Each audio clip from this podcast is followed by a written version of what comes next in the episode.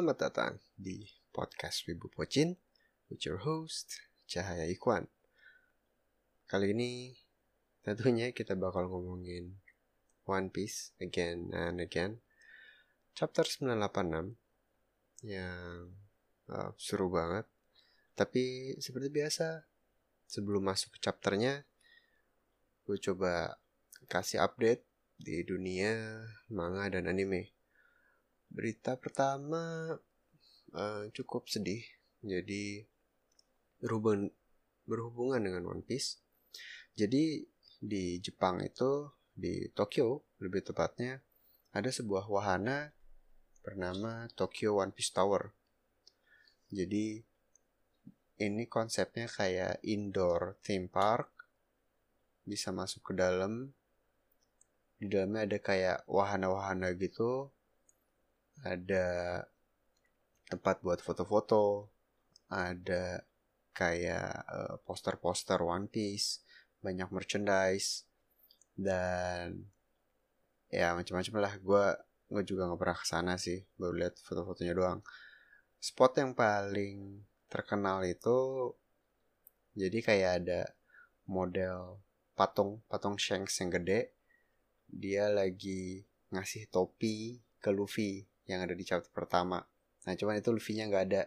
Jadi kayak lu bisa menjadi Luffy gitu, pura-pura menjadi Luffy yang diwariskan topi jerami oleh Shanks. Terus foto. Terus ada juga uh, kursi legendaris dari tiga admiral di perang puncak uh, Marineford. Jadi kalau lu bertiga lu bisa duduk bersila di situ kayak Akainu, Kizaru dan Aokiji. Terus ya kayak gitu-gitu sih isinya.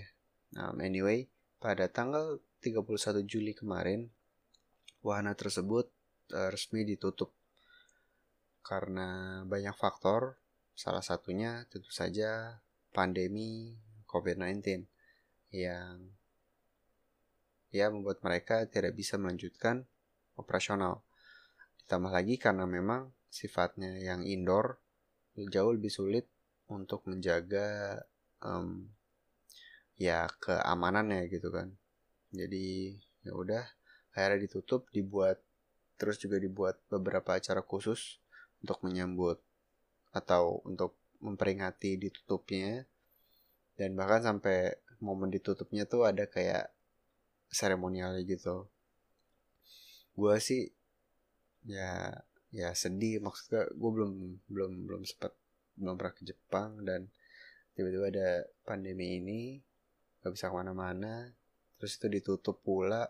Padahal itu salah satu destinasi yang gue pengen banget datengin sih kalau ke Jepang. But ya. Yeah. semoga saat semuanya udah kembali mungkin um, si Tokyo One Piece Tower ini bisa dibuka lagi. Anyway, kita move on ke berita berikutnya yang menyenangkan. Jadi belakangan ini ada manga yang naik daun, trending banget, jadi hype karena simple, it's very good. Judulnya adalah Kaiju Number 8. Kalian bisa baca di Manga Plus. Um, baru chapter 3 kalau nggak salah. Dan gak heran gue gue sendiri gue gue suka banget. Jadi secara singkat ini sebenarnya adalah um, tokusatsu slash kaiju mungkin. Di mana ceritanya ada mungkin bisa dibilang ada tiga tokoh utama ya. Jadi ada Kafka, seorang laki-laki parubaya, udah 32 tahun kalau nggak salah. Dia bekerja sebagai pembersih dari um, apa ya perusahaan pembersih yang kerjanya bersih-bersih hasil dari pertarungan monster. Jadi di dunia ini ada kayak monster-monster kaiju kayak di Godzilla gitu yang tiba-tiba suka menyerang kota. Nah, setelah pasukan khusus mengalahkan mereka, pekerjaan eh perusahaan inilah yang kerjanya bersih-bersih gitu. Um, jadi seorang ini kerja di situ, padahal dia punya cita-cita buat jadi pembasmi monster juga, karena dia punya sahabat masa kecil, sama sama-sama punya mimpi itu, tapi sayangnya dia cuma bisa jadi tukang bersih-bersih, sedangkan si temennya ini menjadi uh, top warrior, um, top soldier di Jepang gitu. Bisa bilang nomor satu malah. Jadi uh, kasihan banget lah gitu. Padahal mimpinya sama. Uh, suatu hari ada anak baru yang masuk ke perusahaannya si Kafka dan dia sebenarnya uh, emang part time aja. Dia lagi nyari duit sambil dia daftar ke um, militer gitu. Terus karena satu dan lain hal akhirnya si Kafka jadi semangat lagi untuk uh, apply lagi.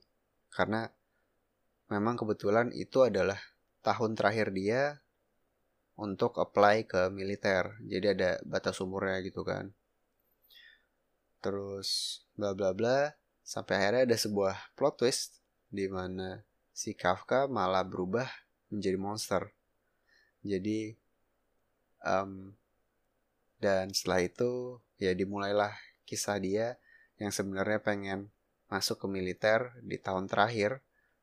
Tapi dia adalah masalah besar karena dia bisa di monster. Karena kalau dia kelihatan sebagai wujud monster, dia bakal diburu gitu kan. Jadi ini sangat-sangat beresiko, tapi dia punya mimpi dan dia harus mencapainya. Hal yang gue suka dari manga ini adalah yang pertama art sangat rapih bagus penggambaran monsternya keren-keren action so far oke okay. terus uh, komedinya dapat menghibur sangat-sangat menghibur terus karakternya juga uh, relatable jadi yang pertama si Kafka-nya sendiri your average guy yang tiba-tiba dapat kekuatan aneh. Um, tapi akhirnya apa ya dia dapat sebuah motivasi untuk bisa maju ke depan. Terus temannya dia si anak baru Leno Ichikawa um, kayak anak-anak sok cool tapi sebenarnya hatinya baik dan ya akhirnya dia pun tersentuh sama si Kafka dan akhirnya jadi temenan.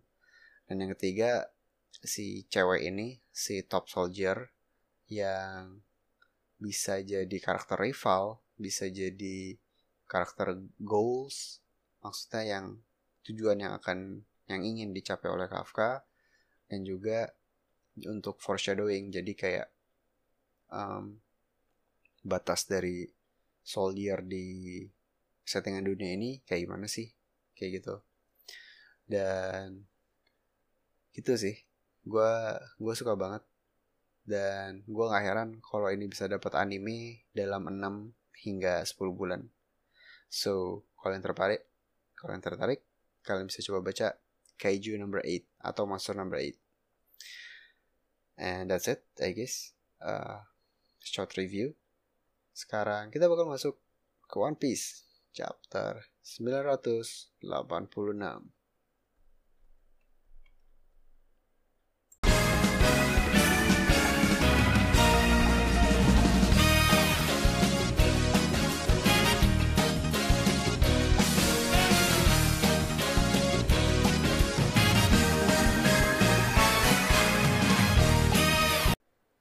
One Piece chapter 986 dengan judul My Name. Cover page-nya menunjukkan Pound yang tidak diduga-duga malah ditinggal sama Lola dan Chiffon juga BG. Ditinggal pergi dari pelabuhan dan dibiarkan dikejar-kejar sama angkatan laut. Apa yang akan terjadi berikutnya terhadap Pound? bodoh amat. Kita masuk ke chapter ya langsung di mana kelompok Denjiro dan Kinemon telah berhasil mencapai rendezvous point atau meeting point di mana Akazaya yang lain telah menanti dengan ekspresi yang tidak bahagia. Bahkan Kiku dan Reizo tidak dapat menahan isak tangis dari wajah mereka. Seperti teaser dari chapter 985 di mana pedang Kiku bersimbah darah dan juga air mata keluar dari oh, wajahnya itu betul ternyata karena dia telah membunuh mantan kerabatnya yaitu Kanjuro. Di situ ternyata Kanjuro udah off screen, kalah dan kemungkinan besar sudah tewas. Kinemon yang melihat ini sebagai um, bentuk penghormatan terakhir, dia menutupi wajah atau jasad dari Kanjuro dengan topi yang ia kenakan. Ini budaya yang emang budaya orang Asia sih kayaknya. Maksudnya yang nutupin wajah orang yang sudah meninggal gitu. Jadi bisa dibilang ini respect, bentuk respect terakhir dari Kinemon. Karena ya gina, gimana pun juga mereka udah sahabatan dari dulu gitu. Nah, terus um, ada juga momen reuni, lagi-lagi momen reuni oleh Izo karena Denjiro dan Kinemon baru pertama kali nih lihat Izo. Um, ada Easter egg yang cukup menarik karena kan Kinemon nanyain hmm, tempat peristirahan terakhir yang baik bukan? Terus kayak Izo, ya gue udah melewatkan terlalu banyak kesempatan untuk mati di kesempatan sebelumnya. Nah, kesempatan sebelumnya ini kemungkinan besar uh, referensi kepada dua hal yang kita tahu sebelumnya, yaitu yang pertama perang puncak Marineford di mana ia kehilangan Ace dan Shirohige, atau yang kedua Payback War di mana kebanyakan dari kru Shirohige dikalahkan oleh Kurohige. But anyway, um, that's all. Dengan ini Akhirnya Dread Scabbards atau The Akazaya Nine telah berkumpul walaupun kehilangan satu anggotanya yang dibiarkan terkapar tertidur dengan salju. Scene berikutnya, Kaido masih melanjutkan penawarannya kepada ex prajurit Orochi agar membelot dan menjadi anak buah aliansi Kaido dan Big Mom. Tanpa ragu, Fuku Rokujo da dan Hotei dari Oniwa Banshu dan Mimawari Gumi langsung mengabdikan diri mereka kepada Kaido beserta 10.000 prajurit di bawah mereka. Mendengar ini, kakek Hyogoro langsung marah-marah karena itu ya sama sekali tidak menunjukkan sifat kesatria lah warriors code kalau kata kakek Hyogoro di mana gue malah memprediksi hal yang kebalikannya gitu di mana di mana malah mereka bakal bantuin aliansi atau klan Kozuki. Tapi ya ya udahlah. Emang emang dasar anak buah Orochi gitu. Setelah itu juga ada Big Mom yang kayaknya ingin menyiksa atau mengeksekusi Nami dan Carrot. Tapi untungnya Shinobu udah kabur duluan dan dia dipercaya untuk menyelamatkan Momo. Nah, dialog internal dari dari Shinobu ini cukup bikin kaget karena ternyata Orochi tidak pernah menjadi prioritas dari Kinemon dan kawan-kawan. Jadi kenapa ini menarik? Soalnya um, yang pertama ya, ini meringankan beban pikiran mereka. Dalam artian saat nanti kita melihat uh, panel terakhir fokus mereka cuma satu gitu. Dan itu sedikit terbantu oleh uh, panel si Shinobu ini. Terus yang kedua sebagai pembaca juga kita jadinya secara tidak sadar mengeluarkan Orochi dari pikiran kita. Kayak he's out of the game. Karena yang pertama ya kepalanya udah putus. Yang kedua ternyata Akazaya Nine pun udah nggak peduli lagi sama Orochi. Jadi uh, ini malah kalau menurut gue sengaja disiapkan oleh Oda. Jadi begitu nanti Orochi bangkit lagi bisa jadi plot twist yang cukup menarik gitu dan gue juga yakin dia belum mati soalnya. Terus uh, Kaido masih meragukan kalau Momo ini asli atau lebih tepatnya apa benar anak yang nggak becus ini merupakan putra dari sang Kozuki Oden.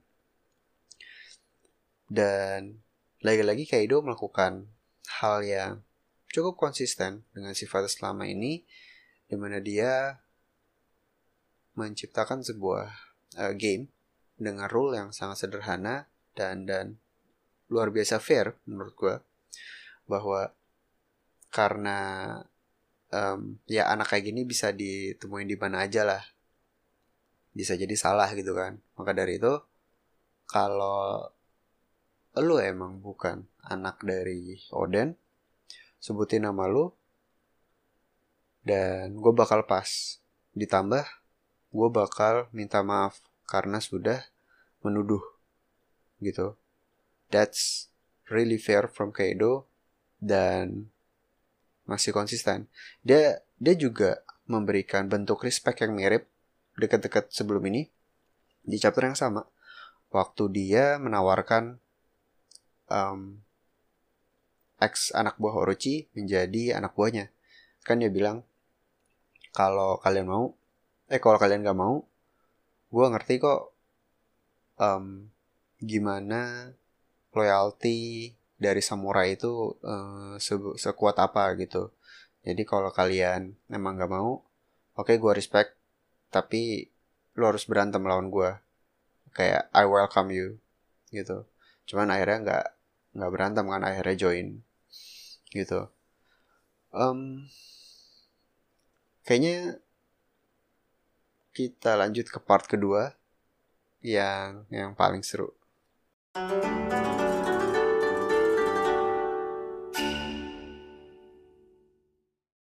Pada scene berikutnya, Luffy dan Yamato bergegas menuju panggung di mana Kaido dan Momo berada.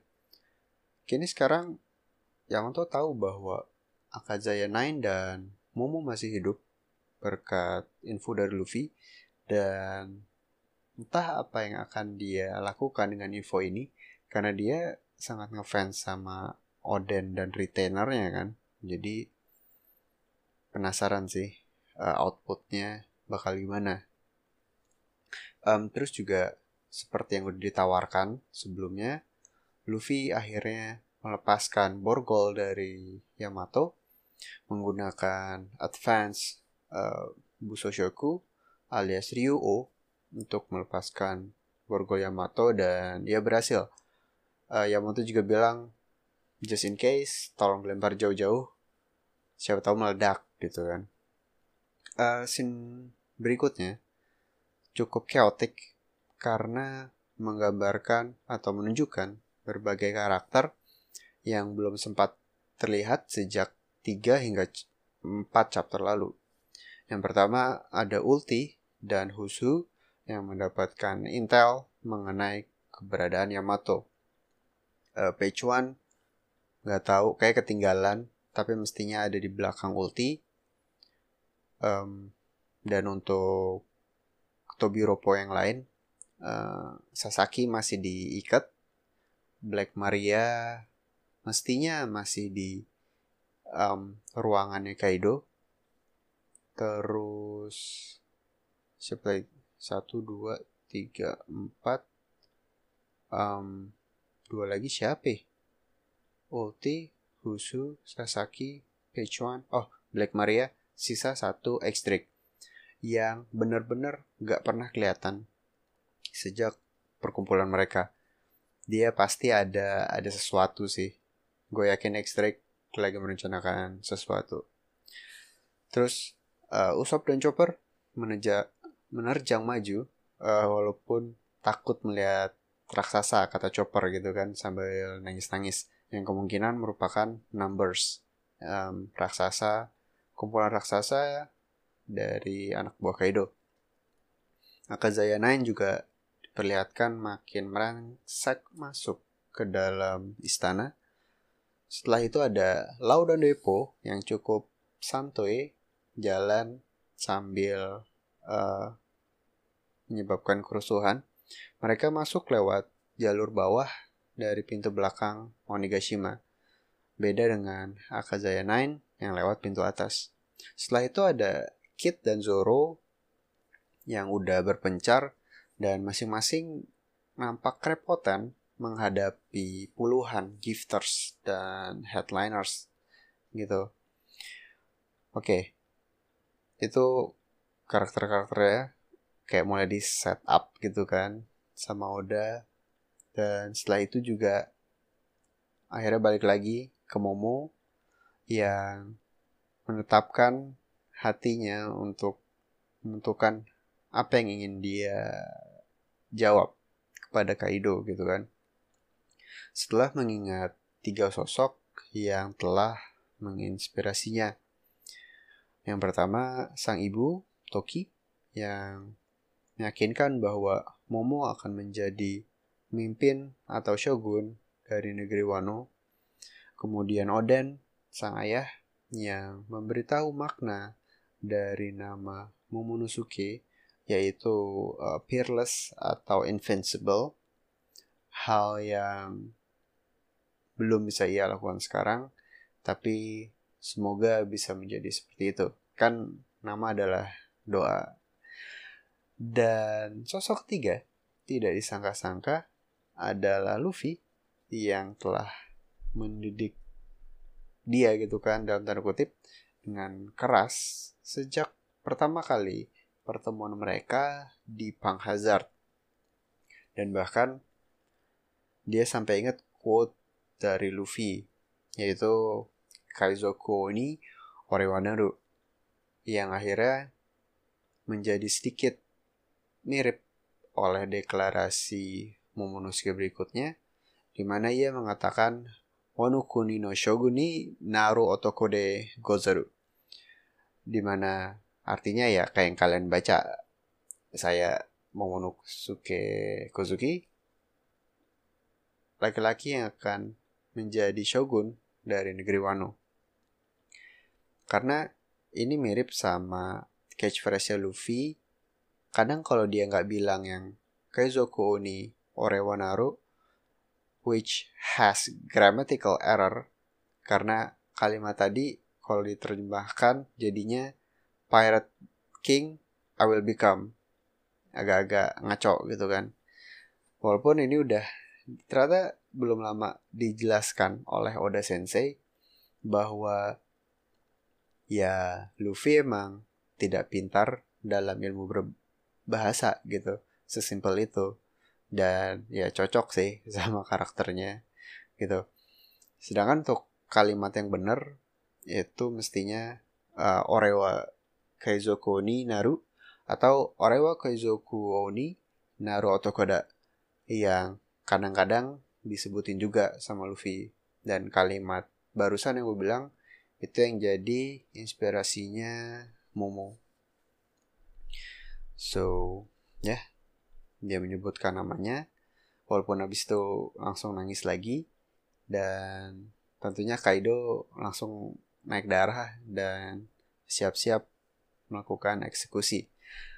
Namun, sebelum itu terjadi, ada sebuah ledakan besar dan ternyata itu disebabkan oleh borgol Yamato yang beneran meledak. Jadi uh, cukup bagus karena bisa memberikan distraksi gitu.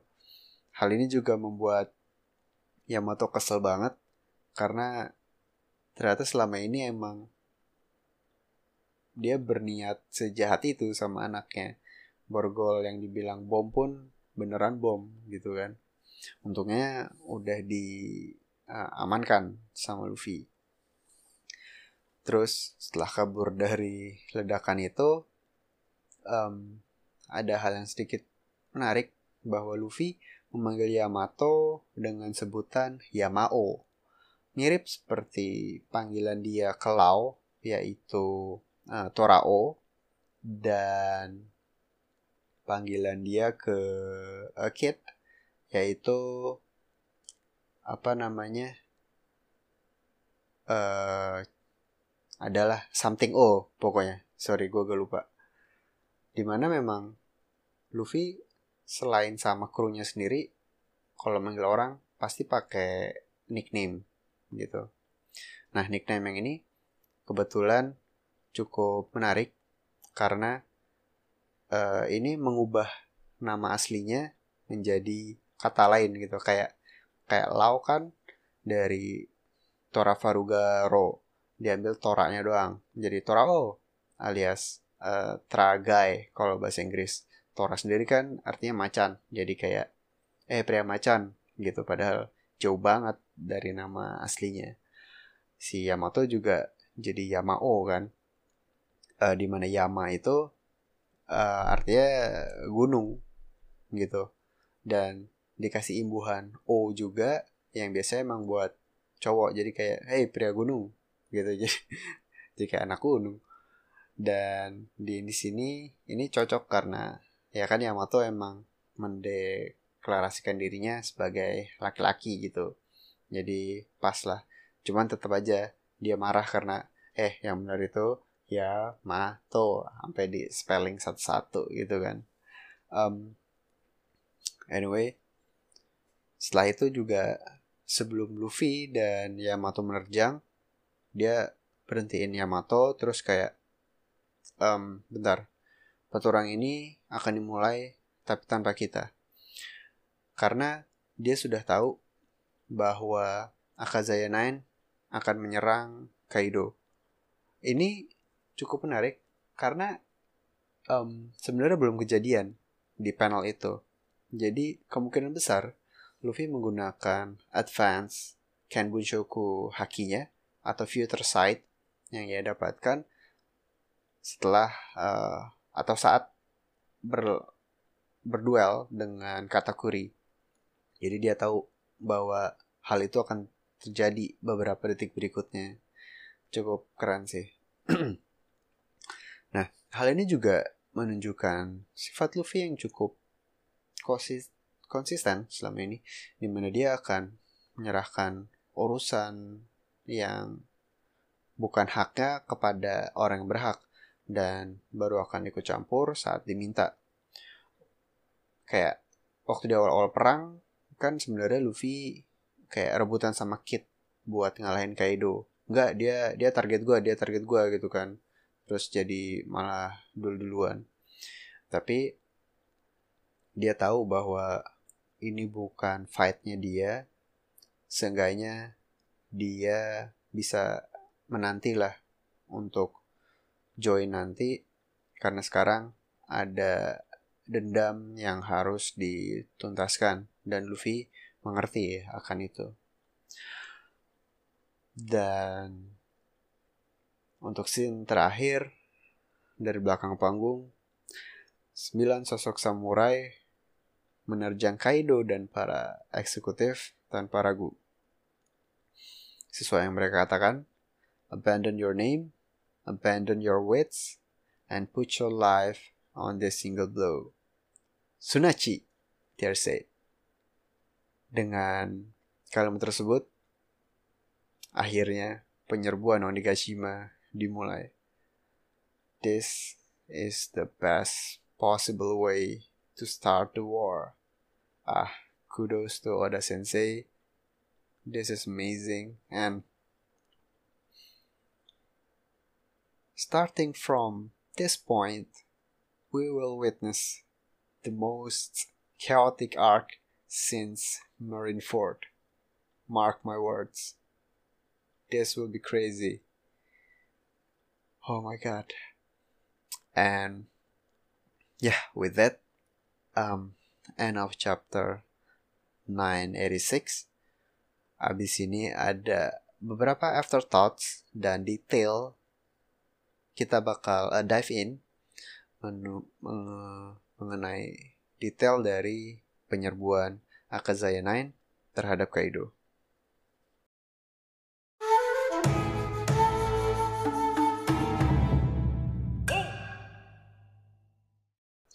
Oke, kali ini kita akan membedah lebih dalam terhadap scene terakhir dari chapter 986 yang dimulai dengan um, ekspresi atau reaksi dari All Stars terhadap kehadiran dari Akazaya 9. Dimulai dari um, Jack yang memberikan uh, reaksi komedik seperti biasa, Kemudian Jack yang kaget karena uh, ternyata Neko dan Inu yang telah ia hajar habis-habisan di zoo ternyata masih hidup.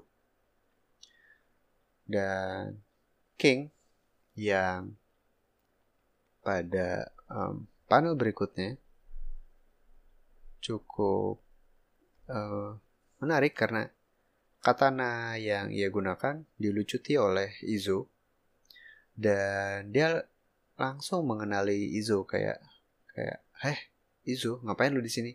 Padahal waktu penyerbuan um, Oden oh udah pokoknya Oden versus Kaido yang terakhir Izo udah nggak ikutan kan.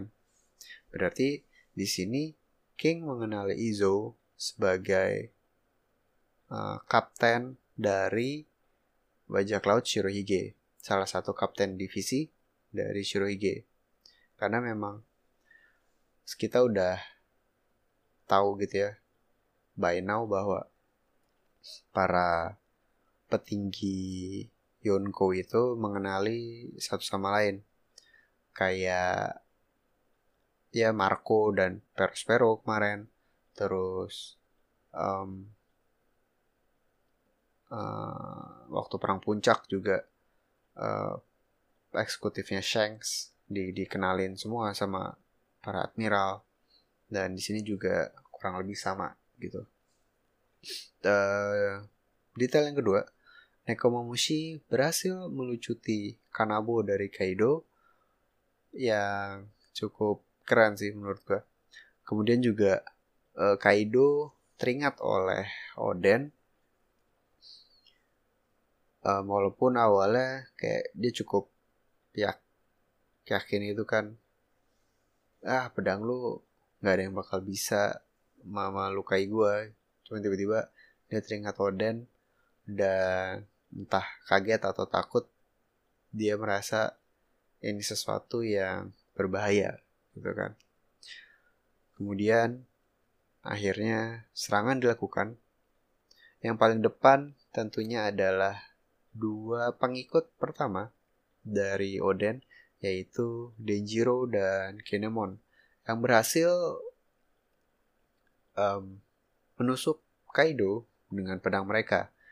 Tentunya kita tahu bahwa kulit Kaido sangatlah keras, jadi mungkin tidak ada damage, tapi seenggaknya ada serangan langsung.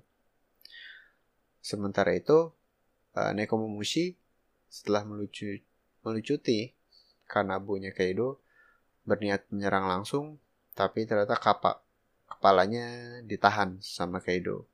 Jadi hampir. Terus juga di belakang mereka bertiga ada uh, Okiku, Reizo, dan Ashura Doji yang melompat dan bersiap melakukan serangan follow up.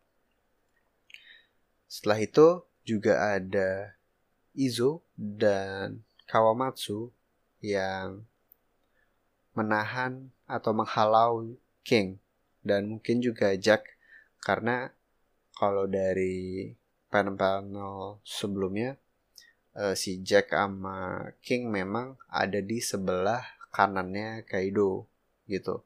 Jadi Kawamatsu dan Izo tugasnya menghalau King. Sementara itu, di sisi kiri, Inuarashi menahan Queen. gitu dan ya yeah, itu adalah uh, detail dari serangannya dan setelah itu kita akan menjelaskan tentang um, battle cry yang mereka teriakan di panel terakhir dan kenapa ini sangat penting. Jadi mereka meneriakan Sunachi yang sebenarnya merupakan um, sudah pernah di, disebutkan sejak chapter 934 itu udah lama banget. Kalau nggak salah waktu Big Mom masih amnesia. Jadi kalau nggak salah Momo dan Chopper lagi OTW ke penjara Udon buat nyelamatin Luffy. Terus Momo lagi latihan kan sambil teriak kayak Sunachi Sunachi dan itu akhirnya dihentiin sama Okiku karena katanya itu kata-kata yang gak sopan. Kayak kamu tahu dari mana siapa yang ngajarin?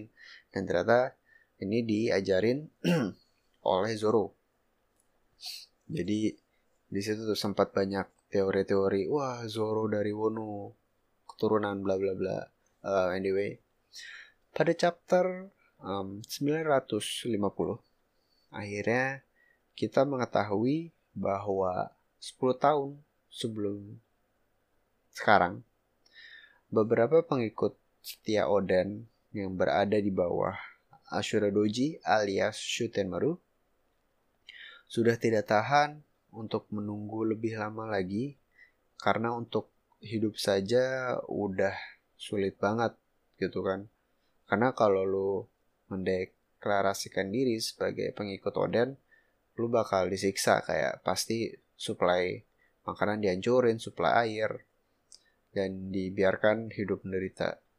Nah, mereka udah nggak tahan, walaupun mereka udah nunggu, ternyata 10 tahun dirasa tidak cukup, dan akhirnya mereka memutuskan, udahlah, dengan orang segini, kita serbu aja lah Onigashima.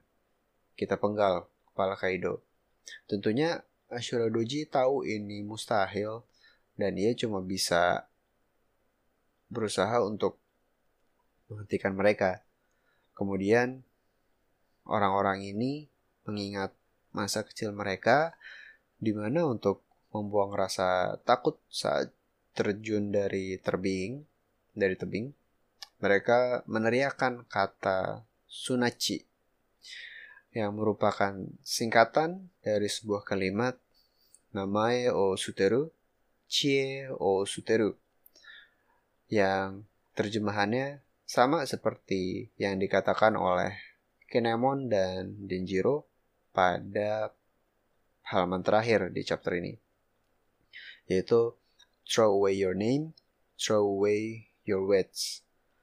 Jadi maksudnya tuh kayak kalau lo melakukan sesuatu yang nampak menakutkan, lu buang pikiran lu jauh-jauh lu buang identitas lu diri lu dan lakuin aja kayak just do it dan konsep inilah yang bisa dibilang membantu mereka untuk membulatkan tekad untuk menyerang Onigashima walaupun pada akhirnya tidak ada yang tersisa dan ini jadi salah satu alasan kenapa Shuradoji awalnya kesel banget dengan Kinemon dan kawan-kawan.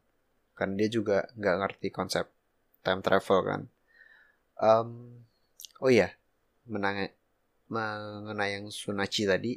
Jadi dari uh, namanya Osuteru, Chie Osuteru, diambil tiga kanji utamanya, kemudian dijadikan singkatan. Jadi yang pertama Su dari Suteru, atau throwaway, na dari namae atau nama, dan chi dari cie, yaitu weights, uh, intelligence, uh, akal sehat. Akhirnya jadilah Sunachi. Dan akhirnya ini digunakan lagi oleh Akazaya Nine yang telah membuang segalanya, menanti selama 20 tahun bersabar ada yang bersabar ada yang dikirim ke masa depan yang mereka nggak tahu ada apa ada yang berkhianat ada yang um, pulang lagi dan malah jadi bermusuhan dengan sahabatnya ada juga yang menanti tapi tidak sabar dan akhirnya menjadi um, sedih gitu. Semuanya berkumpul jadi satu untuk menuntaskan sebuah dendam yang telah berakar dari 20 tahun lalu. Dan itulah makna dari Sunachi. So, ya, yeah. kira-kira gitu sih um, detail dari penyerbuan terus Sunachi kemudian next chapter 987 jadi uh, eh, gue jadi ada update jadi ada uh, live streaming dari di di YouTube-nya YouTube official One Piece jadi merayakan ulang tahun yang ke-23 mereka undang beberapa orang salah satunya editor dari serial One Piece sekarang. Dan dia komentar bahwa uh, sejak pertama kali setelah bertahun-tahun dia handle One Piece, baru kali ini dia menangis saat melihat draft dari chapter um, 987 yang akan kita lihat minggu depan. Uh, ini aduh bikin bikin deg-degan sih. Maksudnya apa yang bakal terjadi gitu loh um, dan lihat dari apa yang terjadi di 986 uh, kita cuma bisa menebak sih dan yang jelas ini bakal gila banget. Arc ini akan menuju puncaknya tensinya makin naik bakal makin liar. Dan for the record uh, mungkin kita bisa catat karakter-karakter yang gak muncul di chapter ini. Pertama X-Drake yang gue yakin pasti ada suatu rencana. Dan kemungkinan besar bakal membantu Luffy dan kawan-kawan. Yang kedua Sanji, ke mana dia? Dia udah hilang lama banget. Um, dan kita uh, kalau tebakan gue sih dia udah menggunakan raid suitnya dia sedang menghilang dan sedang menanti momen untuk A menyelamatkan Momonosuke, B. Menyelamatkan Nami. Antara dua itu sih menurut gue. Yang ketiga, Frankie dan Brook. Mereka belum pernah kelihatan loh dari sejak naik motor. Entah ke mana. Padahal uh, Robin sama Jinbei udah kelihatan. Uh, begitu juga dengan Usopp dan Chopper. Uh, terus uh, Marco yang mestinya sedang OTW menghadang Perospero. Di situ gue berharap bakal ada duel antara dua top eksekutif dari Yonko, Marco versus Perospero, mestinya seru sih. Terus um, uh, Hyuri atau Komurasaki yang kita belum lihat karena mestinya dia ada di Flower Capital tapi gue rasa dia terlalu penting untuk ditinggalkan di sana. Jadi kemungkinan sosok misterius yang ngeliatin Luffy dan kawan-kawan dari belakang itu siluetnya di beberapa chapter lalu itu Hiyori bisa jadi gitu.